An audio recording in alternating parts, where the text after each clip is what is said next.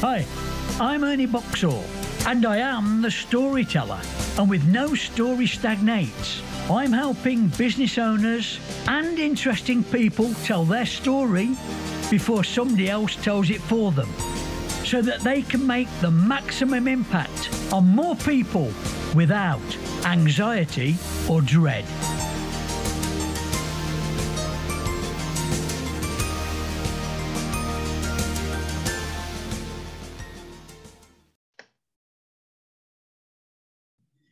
And welcome to No Story Stagnates with me, Ernie Boxall. And it's my pleasure to introduce Lawrence Wingate from America. Lawrence, will you tell everyone who you are, where you are, and what you're doing at the moment? My name is Lawrence Wingate, U.S. Army retired. I'm the chairman of Wingate Studios here in Charlotte, North Carolina, in the United States. And what we're doing right now, we are building our online Hollywood studios Wow. for entrepreneurs and c- content creators. Can you just expand on that part of it, Lawrence? Uh, you're, you're, you're building your studio. Is that a physical studio or a virtual one? It's a virtual studio. Right. Uh, it's online. The reason why we're doing it that way because here in America, you know, and, and also as a retired Army veteran, I've been around the world. Yes. and I love other people and cultures. And Uh-huh. for me to bring the world together, Yeah. you know, with a lot of entrepreneurs and creators, we want to put a Hollywood studio online in order to, Right. you know, part do partnerships and create things with people around the world Yeah. And and there's certainly tell stories. Yeah, there's certainly a need for that. And I mean, we both must know that with the introduction of Zoom and video presenters, and see, my friend's a, a recording, he owns a recording studio. But peop, everyone's got a recording studio now at home. It's called the computer. so, yes, yes, he's had to diversify a little bit, but he's gone into video and things like that. And so we'll talk about that later, Lawrence.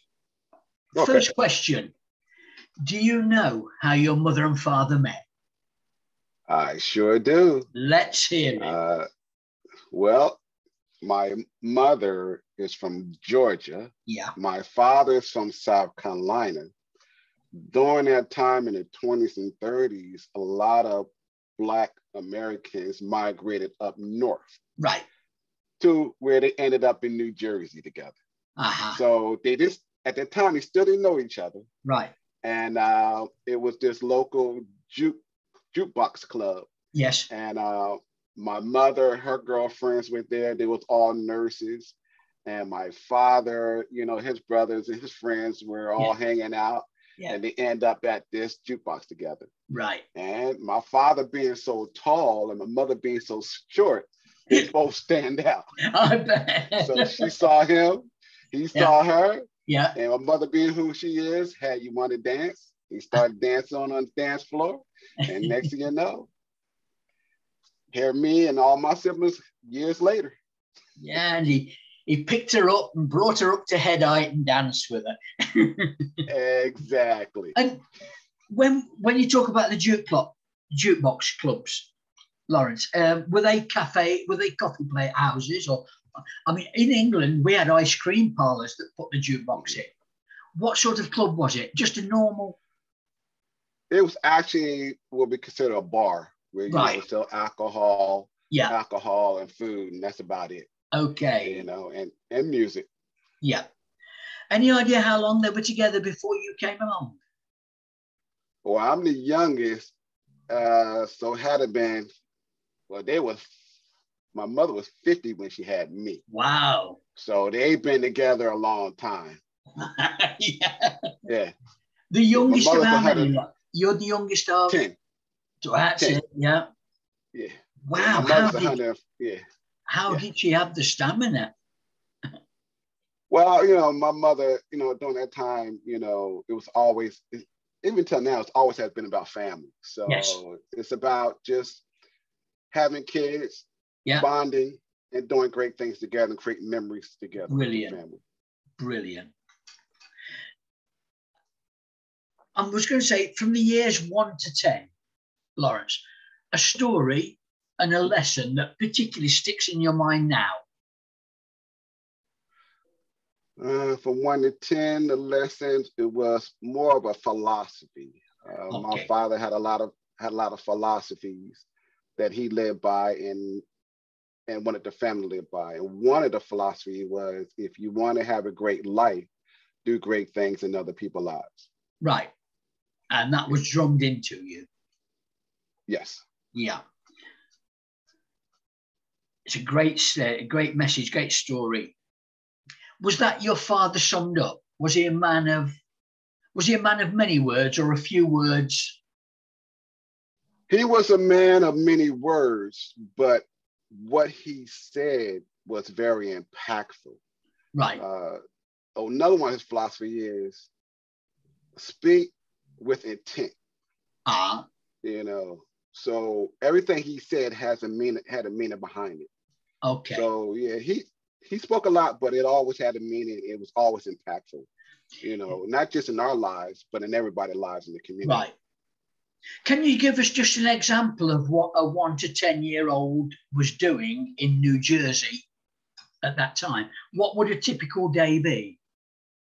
uh, well, here in America, a typical day during that time, which would happen around the 70s, uh, you know, hanging out with friends, Yeah. um, creating memories, and just um, this way before the internet. So we use our imagination a lot. Right. And I, and I as a, cre- a content creator during that time, I, uh, I could sit alone and just draw comic books Aha. you know, yeah. backstories and everything. Right. And, uh, you know, just seeing what's going on in the neighborhood and just creating stories behind it. You know, so that's, that's really what I did. Yeah. Would you say then that you were a people watcher even then? Yes. Yeah. Uh, my father and I, um, we used to s- take walks Aha. and then we'll sit in the park and what we'll do is, like I said, everything he did had a, everything he did and say had a lesson. Yeah. and we used to sit and watch people and he explained to me okay you see how close these people are talking so they're comfortable with each other so they must know each other you Right. see how these people are separating apart or three feet apart is that they just either met or Yeah. they're learning each other and you, you learn the mannerisms you listen to the words that people choose you know to Yes. in order to understand who people are Aha. Uh-huh. At that time, Lawrence, what part did school play in your life? Uh, So late 8, 9, 10, 7, 8, 9, 10. Well, you know, as a person who's very creative, it was hard to learn in school Right. because school teach you on a linear Yes. track. And me as a creative, I look at many different possibilities and things. So I was constantly failing tests, uh, struggling. with- I was just struggling. Right. And it took a while for me to really just figure figure out, okay, I just had to do enough just to pass. because a lot of yeah, because a lot of things that they was teaching me was a lot of things I knew personally I would never use, Yes. you know. So I pretty much just learned the things I need to know and just try to struggle get through the things I didn't know or wasn't interested in. So Yeah. Yeah. that's yeah. how that's how I was coming through school. Did that impact your relationship with teachers at all? Uh, for the ones that were force feeding me information, yes. Yeah. Because the thing is, it's like you you you you're giving me this information, but you're not really telling me what to do with Right. it. you, you're saying this is this is how you know society is. This is what you need to learn. Okay, how can I apply this to my life? Yes. It's not telling me I need to learn it, or giving me a lecture, but not showing me how to do it with my hands Right. you know, because I was a hands-on guy. Okay. Uh, so after two minutes of lecture, I'm looking somewhere else. yeah.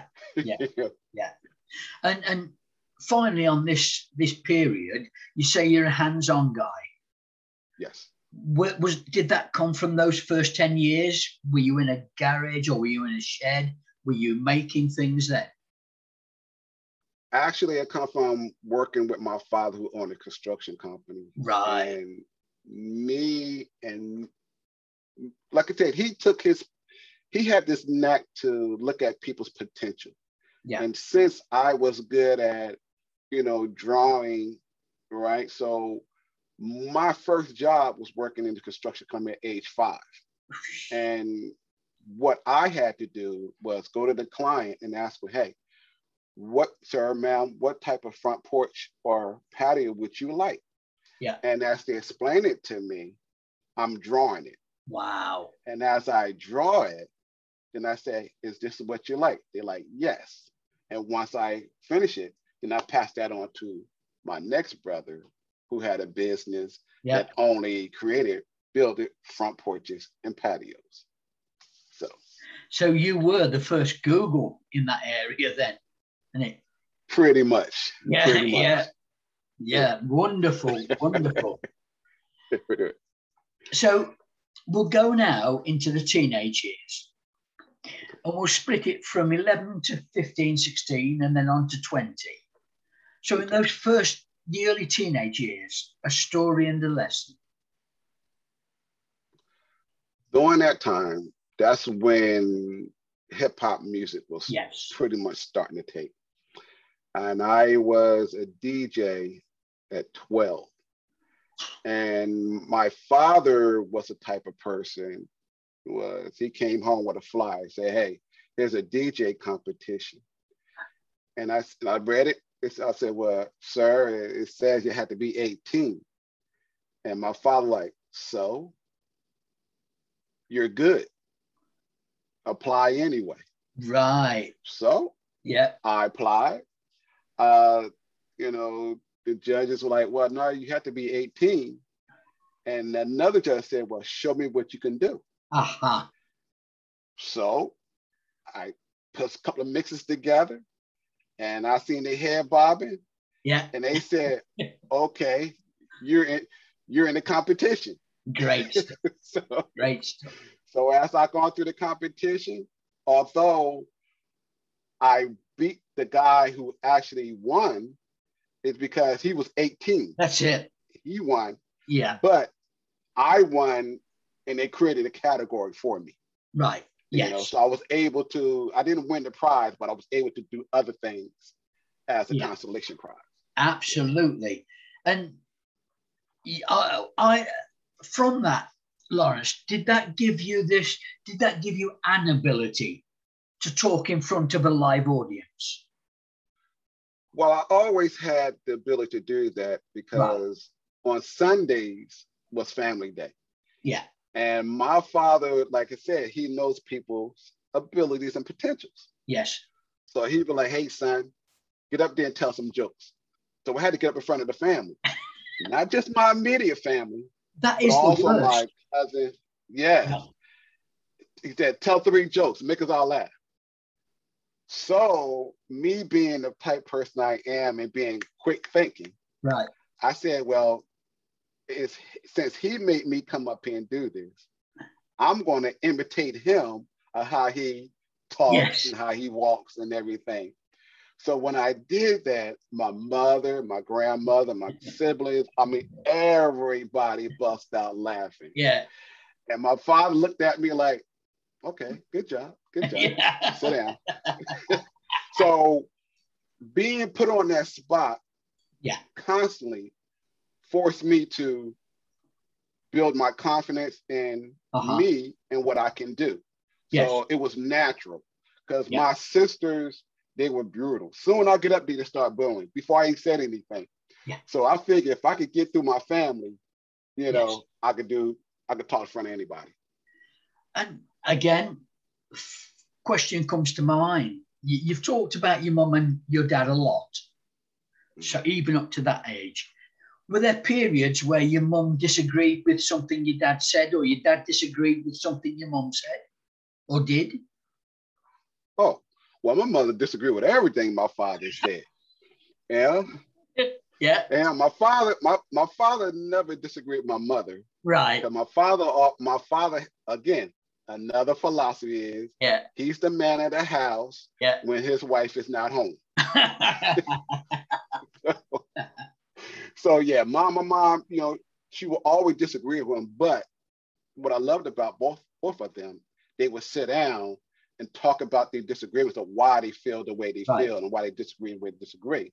And Yes. they always came to a compromise. great, great. And uh, did that run through the whole family, Lawrence? So w- if I went to your oldest brother, would he say the same? Yes. Right, right. Yes. Because that's because thing is family is everything. Okay, You, you know, yes, you're gonna be upset with your siblings, but it's not at the level where you can't talk to them and right, hash things out. great. Mm-hmm. Yeah. So later, 18 to 20, Lawrence, where are you then? You, you've, you- you're into DJing and all that stuff. Well, actually, from 18 to 20, I was I joined the army when I was 17. Wow. Okay. I was 17, straight out of high school. And at 18, I was pretty much traveling around the world Yeah. with the army and um, learning other people, see how they live, learning their cultures, you know, trying to learn their language, um, at least at the minimum, the greetings of the day. Yes. Yes. And by doing that, I grew as a person because I wasn't just an American. Yeah. Now I have memories that I'm building with other individuals from other countries. Now I'm I'm just a person who lives on this earth Yes. among other people. Yeah. What were what were the reactions of your mum and dad when you went went in? Did they know you were going in the army? Yes. yes. Well, my reaction to my mother, me being a baby, she like, no, you're not joining. So, okay, I went to my father and I had the, the, the contract in my hand. I didn't have any say anything. He snatched the contract out my hand and he signed the contract because I was 17. I right. had to have a parent's consent. And he said, Hey, good luck, son. So, and that's how I got in. And my mom said, Okay, fine. where If he's where going did to- you where yeah. did you have to go away from home to do that, or was it close to home? Yes, I had to go. I had I lived in Jersey and I had to go to Fort Sill, Oklahoma for Right. basic training AIT. Yeah. Did you enjoy the basic? Oh, I loved it Yeah. because I'm I was very athletic. So I played, Right. you know, football. You know, I was a wrestler in high school. So right. coming coming straight out of high school into that, it was all about athletics for me. So Absolutely. Yeah. Yeah. And you say you traveled the world, Lance. Your first flight, your first journey away from America, where was it to? my first journey away from America was to France. Right. Yeah, went to France. I think it was Nice, France. And what were you doing there? We was actually on a training exercise. Okay. And the thing is, we were getting to learn, learn there was France at the time was start to, doing a lot of stuff with the US. Right. You know, so we was having little military training. And it's done to learn how to train. Since I was in the army, we learned Yeah. how to train with the, the, the Marines, the Air Force. Uh-huh. Now we're learning to train with other forces from other countries. Yes. So that was something new they was training. This was in 1985, 86. Yes. And what sort of terrain were you training in? Actually, it was an urban terrain. Okay. you know, because yeah, because normally we're training a jungle setting, Yes. but this was the first time we're training urban setting. Okay. What was that impression? Did you did you see the big difference in jungle to urban? Obviously there is. Yes, it's a big difference, but the thing is, now when you in a jungle or when you in the desert, you know who the enemy is. Yes. But yes. when you're in an urban terrain, Yeah. now you have more, you're more heightened because now the enemy could, enemy or or civilians could be from all different angles. Yes. So you don't know who's who. Right. Yeah. Yeah. You Yeah. don't know who's who. So That's very much the, the idea now. So we're going to 20 to 30, Lawrence, and, and early 20s, late 20s. my early 20s i was been in the military for a couple years now and garnered some rank and now I'm starting to really, really understand the main purpose of not just being in, in the military, but the main purpose of life, right, you know, and how, and by then I had my, my second child. ah, And now, because my first child had passed away when she was 18 months. So now I have my second child, which is my oldest now. yes, And uh, so now I'm having the fear of, okay, it's not about me now.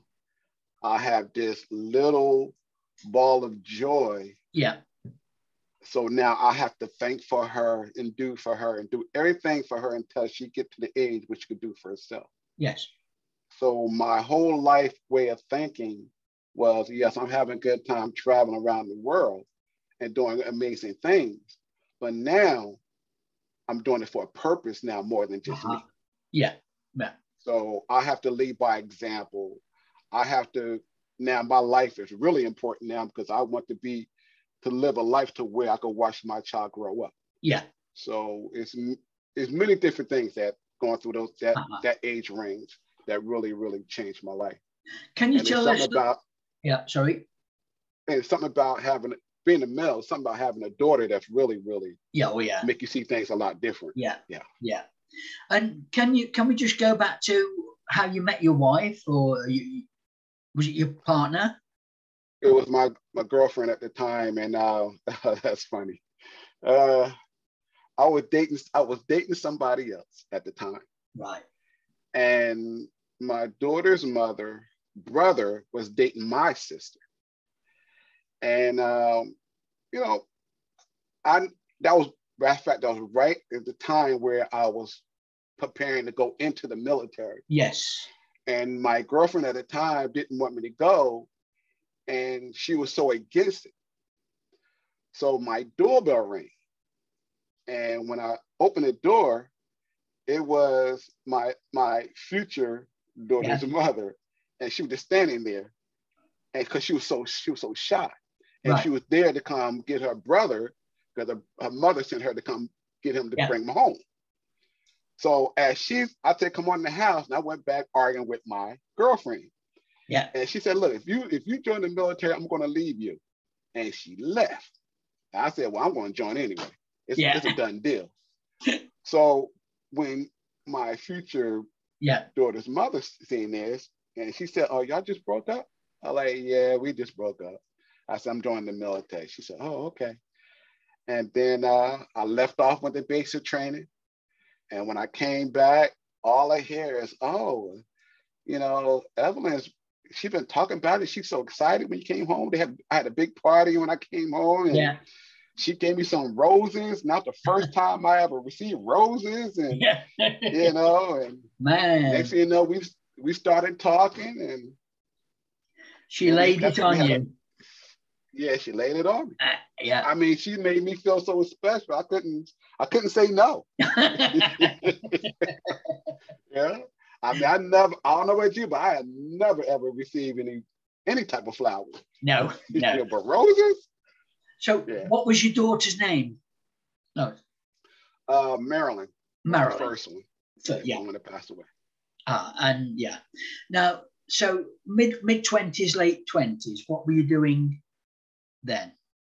Mid twenties, late twenties, I was. That's when I left New Jersey and I got stationed in D.C. at the Right. Pentagon. Aha. Uh-huh. Is when I at the Pentagon. And your role there? And, uh, yeah, my role at the time, I was a, um, I was an event planner at that time, and we from there that, at the time it was Clinton right. was president Yeah. at that time, and then from Clinton, then it went on to President Bush, and Yes. we used to plan events for the Pentagon, the White House, a Uh-huh. lot of the general officers around and stuff as well. Okay. And that's gen- general planner. What w- what had you done before that that made them think that you would make a great general planner? Well, I used to throw a lot of parties, you know, on the weekend. you know, and it come from my childhood Yeah. of throwing parties as a DJ. yeah, So uh, threw a lot of parties, and uh, one of the a lot of the officers used to come to my parties, and they said, Oh, Man. "Hey, you wanna you wanna be an event planner for the military?" I'm like, well, sure. sure. And uh, that's how I got into it, Wow. and it led to a lot of other stuff. And so, did that mean you had to deal with diplomats and and Yes, yeah? So Yes. and Yep. dealt with a lot of yes, dealt with a lot of diplomats, dealt with a lot of um, kings, yes. uh, queens. wow. Yeah, dealt with a lot of stuff. Yeah. Do you have the photos, Lawrence? Uh, during that time, you didn't take too many photos No. because a lot of the you know clearances and Yeah. Yeah. and a lot of things people don't want you to see. And Man, yeah. uh, Can you imagine now you with a with a, a phone and a selfie? Me and the king, exactly, me and the queen. exactly, exactly. You know, because, Man. you know one the one thing about that situation is because again, you have to learn other people's cultures, Absolutely. and sometimes Yes. taking pictures with other people yeah. can set off a, a Oh. incident that you don't want to set off.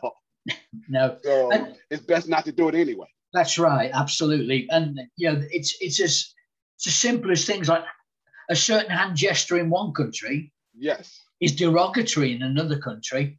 So Yes. yes I can see where that came in. Yeah. Yes.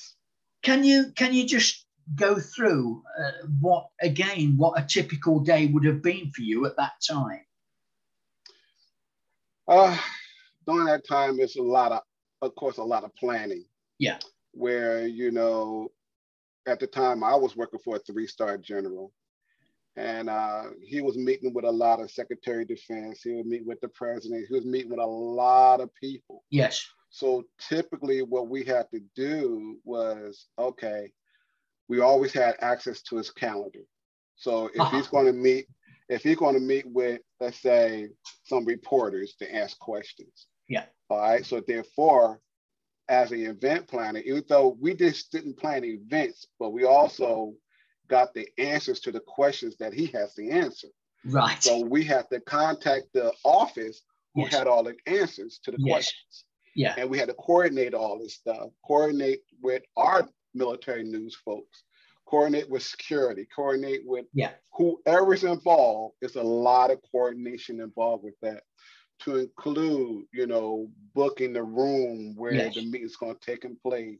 If it's a top secret meeting, you know, we I, we had to make sure that people had clearances to get into the room. yes So we had to work with a lot of the FBI agents, Secret Service, depending on where these individuals coming from. uh-huh. You know, if, if they come from out of country, then we had to, you know, look at country clearances as Yeah. well, it's just to get them, just to make sure that everybody says who they are. yes you know, to Yeah. get in there. Yes. now I, I have been listening to a guy called dan bongino who was uh, fbi he, he, he was on the security guard for the presidency in fact i think on Mhm. some occasions he was lead and he talks about very much briefing each other before the event and going Yes. through every li- every, Every detail that detail. could go wrong. You're the same. Yeah. Yes. Yes, because we all, you know, we all part of the same team. Yeah. You know, you know, like me as an event planner for the military, even the FBI agents have an equivalent equivalent. Yes. just like Secret Service has equivalent, just like Homeland Security has equivalent. So we all work together. We all we all had the same mission. We just was in different agencies yes. as well. Yeah. So everybody has to brief everybody. You know, I had to know. Okay, well, if the FBI is going to do this, Yeah. then my part is to do this. Now, there's a lot of things I I, I wasn't privy to, Of course. Yeah. but the general coordination. Everybody had to know what everybody is. A lot of briefings. I mean, Right. Yes. all the way every day, all the way up until the event. Well, I remember a story that he was telling about how, on one detail, they set some posts out to keep the president away from the crowd. But apparently, there was a rope that was left instead of being pushed on behind the fence. it was left on this side of the fence. Mhm. And it was only spotted at the last minute. And somebody was saying, well, yeah, the president or the president could have tripped over that. How would that have looked? Right. So it was simple as one Right. piece of rope being left on the wrong Right. side of the fence. Yeah. Detail. And also, yeah, also you have to look at, okay, again, like I was saying before, you have to think about many different possibilities. Yeah. Okay, yeah, it's a possibility the president could trip, but also the, another possibility is there's somebody come through there. Yeah. You know, so you have to pretty much put things on lockdown. Haha. you know, until then. Yes. You have Right. everything, no matter how big or how small, everything has to be investigated. Did you take that attitude home with you, Lawrence? Were you dedi- were you detailed at home? I have always been a detailed person. It was just a lot more hyping, Yes. hyping than when, when I when I got home. Yes. Yeah, yeah. So you, your home was tidy, it was clean, your room were clean. Yes. Okay. E- everything everything's about details. You Right. know. Um to the point where you know, you look at everything and everybody and every situation different. It's always calculated. Okay. you know, place where I go because even at that time, you know, even though I was low on a totem pole in sense of Phew, the things I've done, but I was still a member of a well-known national team. Yes. So therefore, I mean, going just just simply going home, I didn't go home the same route every right. time because you never know who's following. you. Right. Interesting. Interesting. Did that impact the family at all? Yes, because there's a lot of things I couldn't tell my family. Uh-huh. And I was one of the military person when I travel around or, or stationed in many different places. I didn't take my family with me. No. And I took my family with me because I knew what type of job I was going to do. And I didn't want to have that constantly on my mind, Right. you know, is my family okay? Yes. So, you know, a lot of people didn't, the way the way things set up, a lot of people didn't know if you have family or not, Ah, you know, you know, just for security reasons. great. Great. So we're into the 30s now, Lawrence. You're 30 to 40. What sort of changes had you made?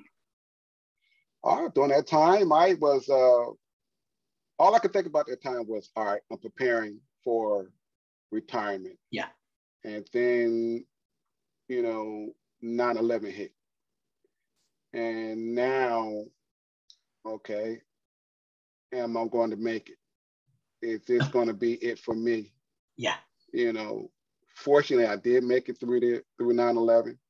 And after 9-11 it was to the point where you know looking at life and looking at okay what's next for me now when i saw so much destruction and carnage Yes. okay how that's going to affect me not just person but mentally Yes. you know because a lot of things i couldn't talk to my family about that i could only talk to other veterans about that would understand Absolutely. you know so i had to shut a part of me down to keep from expressing my anger my frustration to my family Yeah. so part of me i had to really cut off and i didn't distance myself but i wasn't quite there mentally Right. with the family if that makes sense Yes. Definitely.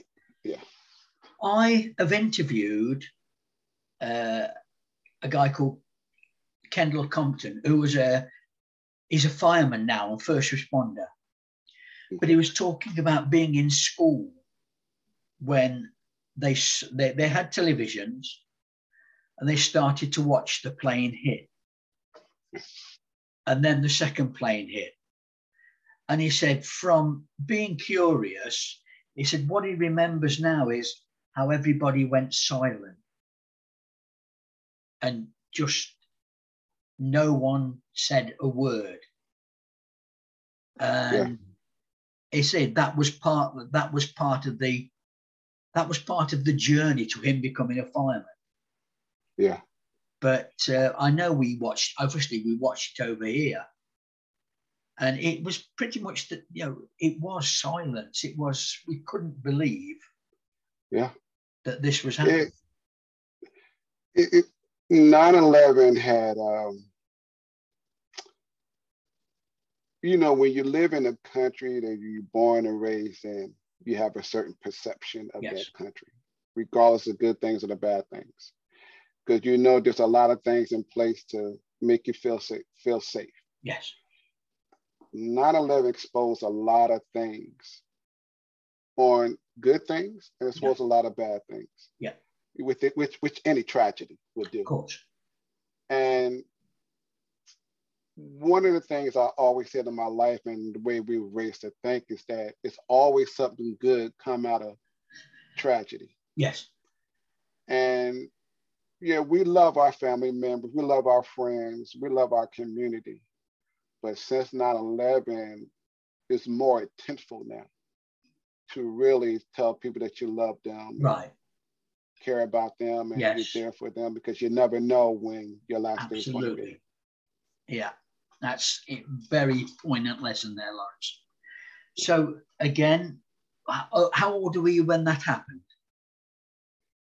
Uh, I was in my late, I think early 30s when that happened, Right. if I remember correctly. Okay. and uh, and um, you know had a very very impactful. Yeah. It, it changed me. Put it like this, it changed. Okay. You know, I I wouldn't say I have always been an outgoing person. Always been very talkative, Yes. but like I said, it, but it changed me in the point to where now, um, I live life, but I'm live life even more now Uh-huh. than I did. Yeah. yeah. It's some- it's some withdrawing. It's some withdrawing. Yeah. You know, I I figure okay, I start doing more than what I normally do. Okay. So into your forties, Lawrence. Okay, So I uh, re I retired Yeah. at uh, age forty. yeah, on- uh, wow. on- in two thousand seven, I retired at age forty, yeah. and by then I had owned four companies, and that I was building the entire time I was in the military. Well, and you- I- well, well, just there, Lawrence. Four companies. four companies. I had a consulting company, I had an event planning company, I had a, a record label, and a private investigation company. Got to go And, into uh, that a little bit. Y- And you all started that from the army. all, all started at. So what I did, I took my experience, all the experience I had, and I created companies behind those companies, those, those experience. And because I knew from a young age, I never really wanted to work for anybody but myself, since coming from an entrepreneur family. Yes. And so I figured, okay, well, I'm in the military. I get paid every two weeks, job security. So let me make my mistakes now. I'm building my companies. Uh-huh. And I, you know, since they were, since I had a record label, Yeah. you know, an event planning company, I knew military people like to like do two things. They like to party and dance. Yeah. So- yeah. So, but you know, I had a I had a, a, a artist where everything I need because in the military there's always somebody who's has some type of talent, Yes. whether it's in music or not, and Yeah. there's always people who love, love who love support you and help you out. Yeah. So, you know, we were so used to planning things. I came up with a plan of how I want to build these businesses, and I told all my friends, and they all chipped in and jumped in and helped me out.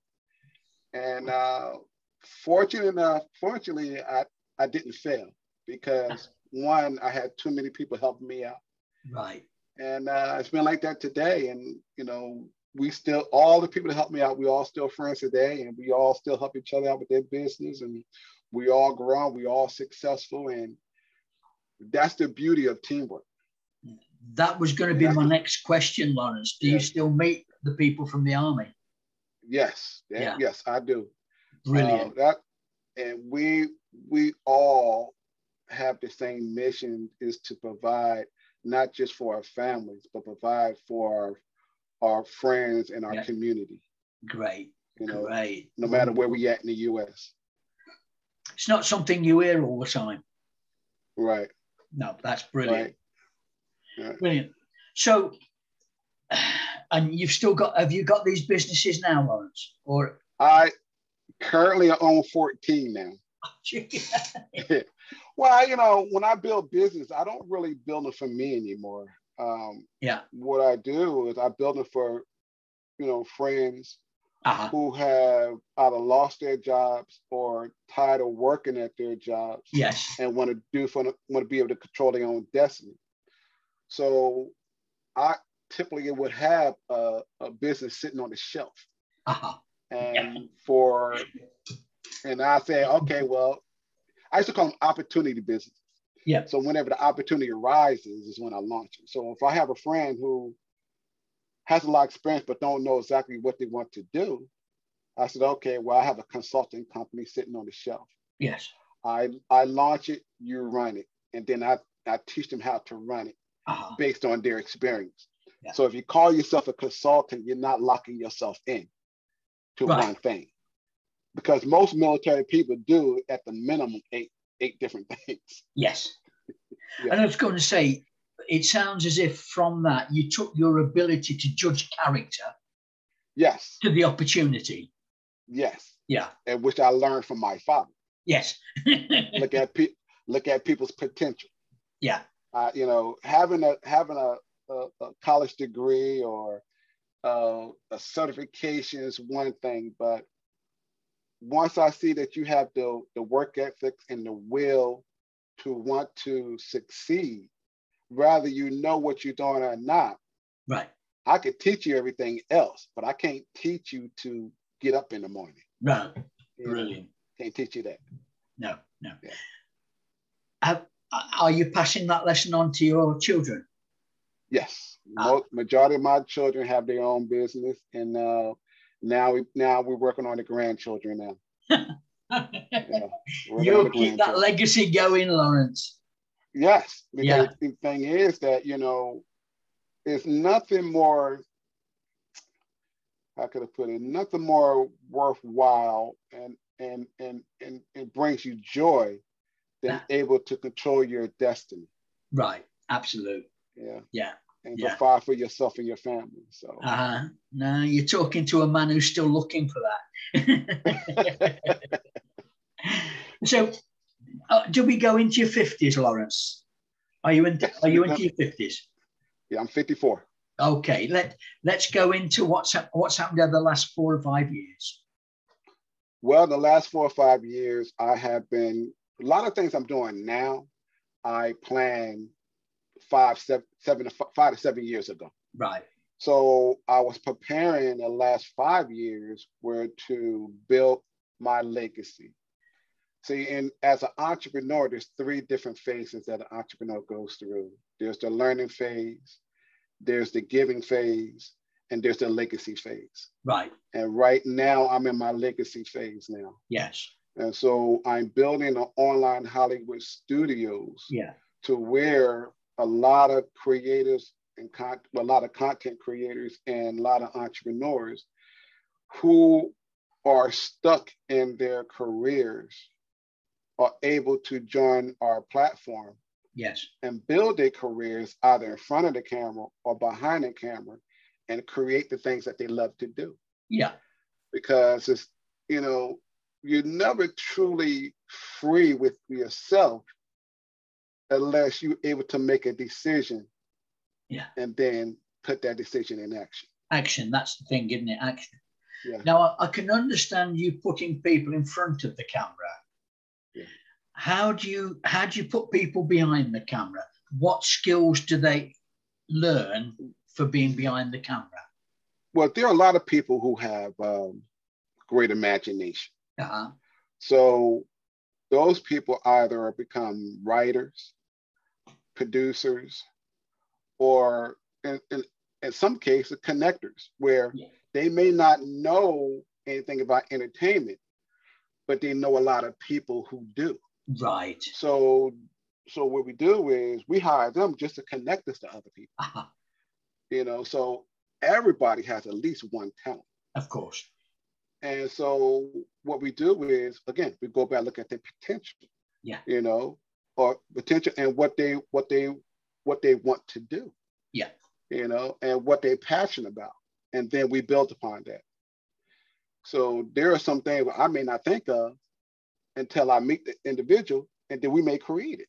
Yeah. You know, there are a lot of people who have ideas but aren't good at putting their ideas in action. So what That's we it. do is we put we partner them up with somebody who like to put things in action. Yeah. So therefore, it goes back to that team mentality. Great. You know, I know Yeah. a lot of things, but there's a lot of things I don't know. Yeah. So I surround myself with people who know those things. It doesn't make me less of a person. No, But no. the thing is, Mm. it makes me more collaborative Yes. you know and you know i talk a lot but i also listen a lot you know that's how i learn Two things from that. First of all, Lawrence, are you taking this into the community? Uh, do you go into schools and go into colleges? Are they are they receptive to it? yes we had a me and a, a- another friend of mine had created a program to where it's an entrepreneur program for the junior high school level and where one of the things we do since a lot of kids like cell phones so what we did we built a program behind around that where Yeah.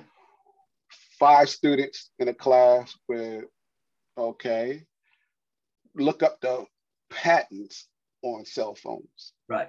another uh, set of students will look at okay well they're good at drawing so they're going to draw and ha- all collaborative come up with an idea of how the cell phone is going to look Right.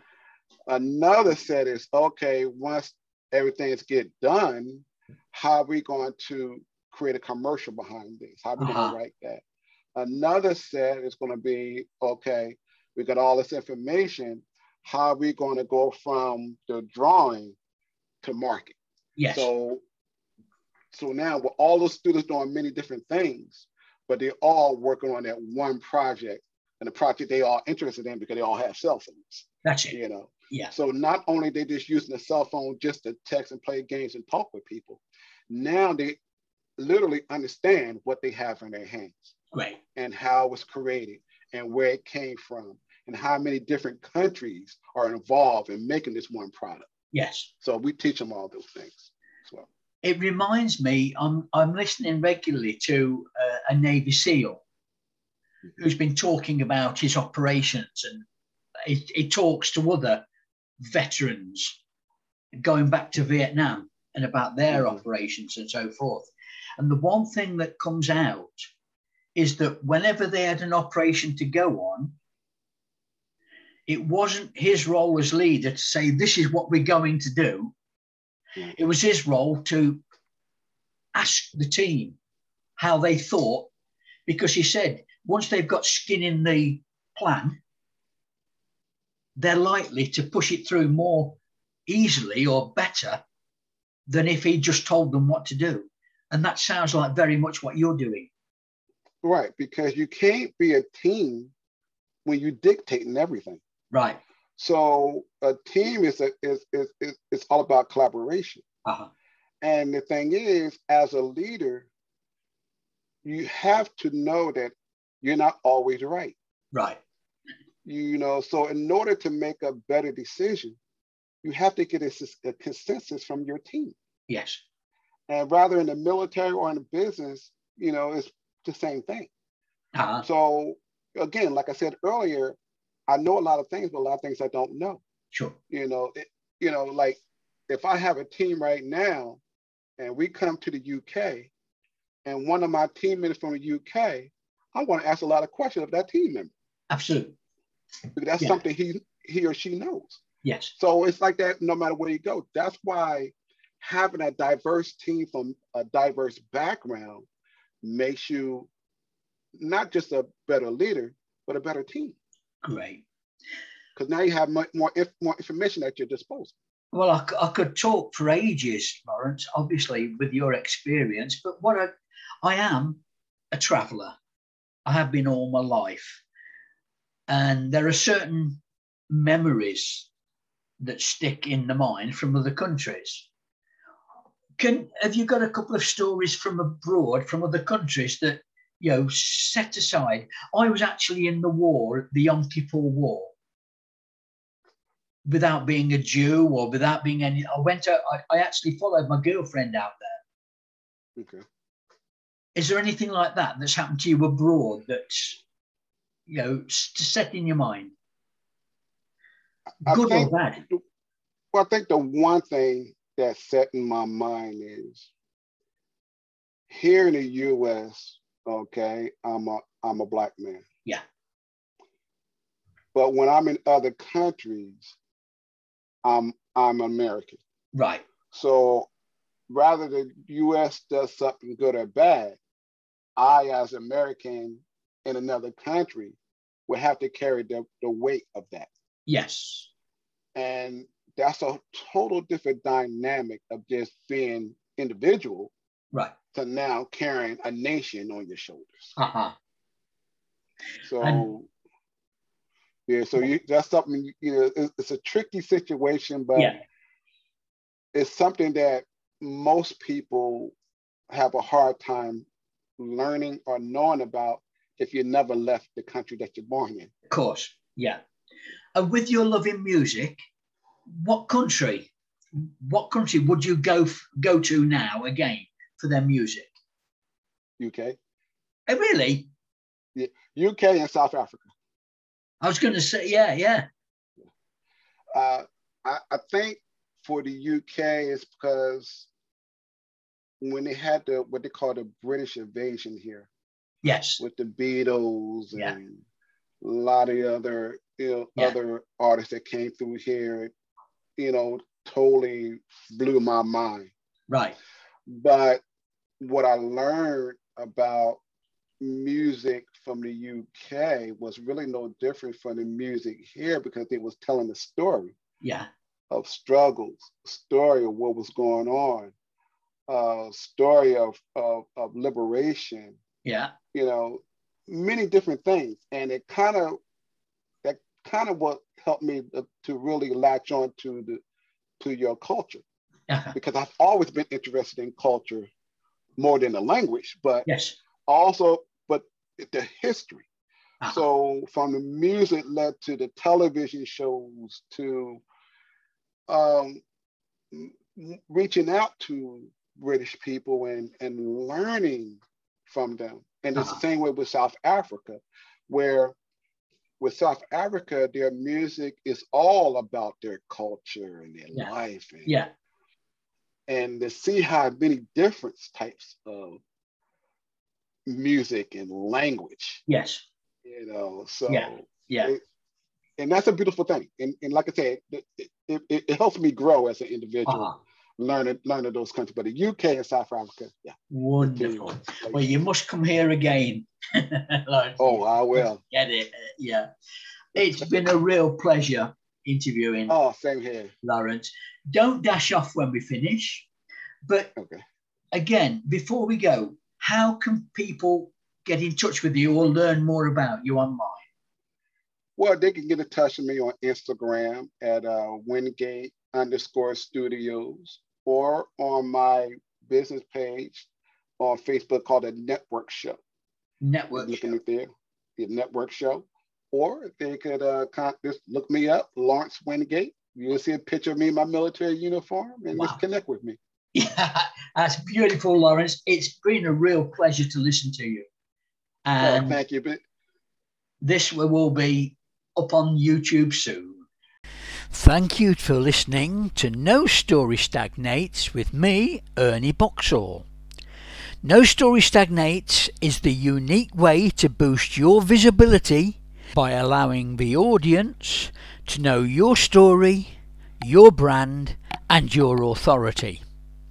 By telling your story well, you can make the maximum impact with more people without anxiety or dread. If you've ever thought about telling your story and telling it well, go to No Story Stagnates at Ernie at ErnieSaid.com ernie.info. That's E R N I E at E R N I E S A I D dot info.